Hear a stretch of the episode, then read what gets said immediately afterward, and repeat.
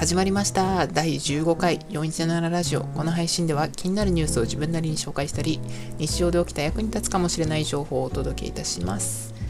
これは2020年9月29日の配信です。はい。というわけで今日はすごく短くいこうと思います。えー、っと短くいこうと思いますっていう意味ないか。もう書いてあるもんな何分かって。はい。今日はですねじゃあまずはニュースじゃないんだけども気になった気になった記事がありました。優待マニアが選んだ 11, 月11月のお宝優待株っていう記事があって別に僕株持ってないんですけどあの桐谷さんを見て株が欲しいなって優待で暮らしたいなっていう純粋にそう思ってるっていう人間です。はい。というわけでですね、えー、じゃあなんかパッと見ていいなと思ったのが、タマホームがあの500円、あの、いくらでもらえるかっていうと、13万7600円だけでいいらしいですよ。それで500円分のクオカードが11月と5月にもらえるらしいですよ。すごくないですかこれって。すごいですよね。たった、たったの13万7600円で、これもう検討してますよ。これもう検討段階に入りますよ。えー、13万7600円で、11月と5月にクオカード500円分ってすごいなって思いますよね。だから株主集体って意外となんか楽しそうですね。だって別に13万7600円を払ってるわけじゃないですからね。いつでも取り戻せるわけですから、それでこう入れといたら500円がちょっとずつもらえるって、ただお得ですよね。うーん。だ今、あれですよね。日本の株価って若干上がってるんですかね。多分、多分上がってますよね。コロナ終わりで、なんか、米、米株が下がって日本株はなんか、菅さんがなったことで、徐々に上がるんじゃないですか？上がってるんじゃないですか？わからないですけど。原因はわからないですけど。その、投資信託を私はしてるわけなんですが、ちまちま。まあ、始めたのは最近なんであれなんですが、ちまちまちまちま、おっと、やってるわけなんですが、やっぱ日本のやつはすごい上がってるんですよね。ニッセイ TOPIX インデックスファンドっていうのをちまちまちまかちま買ってるんですけど、もうなんか結構上がっておりますよ。3.74%って書いてあるんで。うん、いい感じです。でね、ニッセイ外国株式インデックスファンドっていうのがね、まさかのマイナス2.52%になっておりまして、私は悲しいですよ。あの、悲しいなって思って、あの、積立額を増やしました。これ低い時に増やしたらなんか、後々いいんじゃないかなっていう。これさらに下がり続けたら、もう私はもう悲しい気持ちになってしまいますよ。はい。下がらないでください。上がってください。下がってる時ほど、そういうことです。賭けです。ま、賭けですって別に、そんな大したあれじゃない。まあいいんですけど、どっちに、どっちに行っても。いや、それは良くないんだけど。というわけで、ねえ、株主優待、面白いね。なんか買ってみようかな。一つ買ってみたらなんか、一つ買わないとわからないですからね。まず、どういうものなのかっていうのが。はい。では、次のニュースです。えー、次のニュース気になったのがね、中国共産党が習主席の失脚を画策、暗殺の危機も幹部がトランプ政権に新型コロナの秘密データを不正リークって書いてあります。そういう記事がありました。まあ、どこまで本当かわからないですけどね。うん。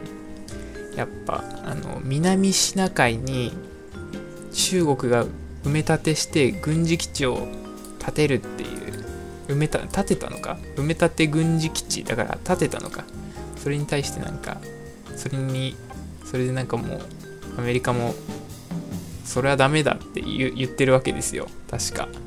はい、なんかね、やっぱね、習、習近平さんはね、ちょっといろいろやりすぎて、やりすぎてる感じがあるみたいですよ。その他の人たちが、他の中国の幹部たちがうんまあでもそうなってくれないと困りますよね。ロシアもそうなってほしいですよね。でも逆になんかロシアとかだと反対したら毒飲まされますからね。危ないですから。笑い事ではないですが本当に。さああともう一個関連のなんかちょっと気になっていろいろ記事をいろいろって言ってもそんな見てないんですがあのじゃあもう一個記事の読みますね。習近平激怒。中国経済大打撃で共産党ナンバー2の反乱が本格化っていう記事なんですけどそのそのだナンバー2のリリリ氏かな？リリさんかな、まあ、リさんだと思うんですけどリ氏。これ死っていうの死っていうの嫌だよね。死っていうの僕僕が言ってると聞きづらいですよね。僕がっていうか、あの、音声で死っていうと、李氏っていうと、んん？よくわからないな。んで、そもそも名前が李っていうのが言いづらいですよね。李、李さんです、李さん。李さんって言っても、え、李さんっていうなんかその固有名詞なのかなみたいな。ちょ、その話はいいか。まあ、とにかくその、李、李っていう人がいて、それが、その人が2位らしいんですけど、爆弾発言、貧困層が6億人いるっていうね、え中国にはあの家すら借りられない貧困層が国内に6億人いるっていうね言ってる言ってるらしいですよまあきっと本当ですよねおそらく。まあ全然驚かないですよねそんなことがあっても。そんな言わなくてもいいことを李さんが暴露したんで習近平氏が推進してきた2020年末までに全国で貧困を脱却するというキャンペーンに対する対抗ではないか。まあ、そういうキャンペーンをしてたらしいですよ習近平さんは。それに対して李さんはなんか対して言ってんじゃないかって貧困層6億人ですからね。なんだろう。マギを思い出しちゃったこの記事を読んだ時に。あのマギっていう面白いアニメ漫画があるんですがその魔法の魔法が発展してる国があってであの魔法を使えない人たちはあの変なとこに隔離されててそこであの魔力だけを吸収されるっていうそれで発展しているっていう。まあそういうことなんですよ。中国もみんな魔力を吸われて家も家も変えずにっていうことですよね。あまあ大きな発展の中には。でもでもどうなんですかね。その6億人そのマギの話では搾取されている人がいて、まあ、それを利用して強くなってますが中国の場合はその6億人の貧困層がいることによって成り立ってるわけじゃないですもんね別に。うん。どうなんですかね。その人たちが仮にいないとして何か成り立たなくなることがあるんですかね。その人たちが安く働かされてるみたいな。それの上に成り立ってるとかだったらうーんって感じですよね。難しいですよね。ちょっと今日、なんか中国の話とかあんま聞きたくないなっていつも思ってるんですよ。テレビで中国の話とかやってると、ちょっとまたなんか嫌なこと言ってんだろうな、尖閣諸島とか、あ、尖閣諸島って韓国だっけ？中国だっけ？みたいな。もうもうそそこももうすでにわかんないみたいな。なんかこういう読んでみるとなんか、別に面白くはないんですけどね。なんか知っといた方がいいかなと思って今日いろいろ見てたんですけど、難しい難しいもうちょっともうちょっと読んでもうちょっと読んでみようかな。って感じでした。皆さんもねあの中国のことを学んでください。中国好きですか？僕は別に中国中国中国って言われると別に好きじゃないかもしれないですね。別にでも中国人の友達もいるんで別にあれなんですけど、うん、何ですかね。韓国はすごい、韓国入ってきてますけどね。20とか、最近20話題、話題ですよね。20。20の曲いいですよね。うん。あの、なんだっけな。ま、ちょっと何の曲か忘れたんですけど、あの最後に、20の曲って最後なんかつぶやくじゃないですか。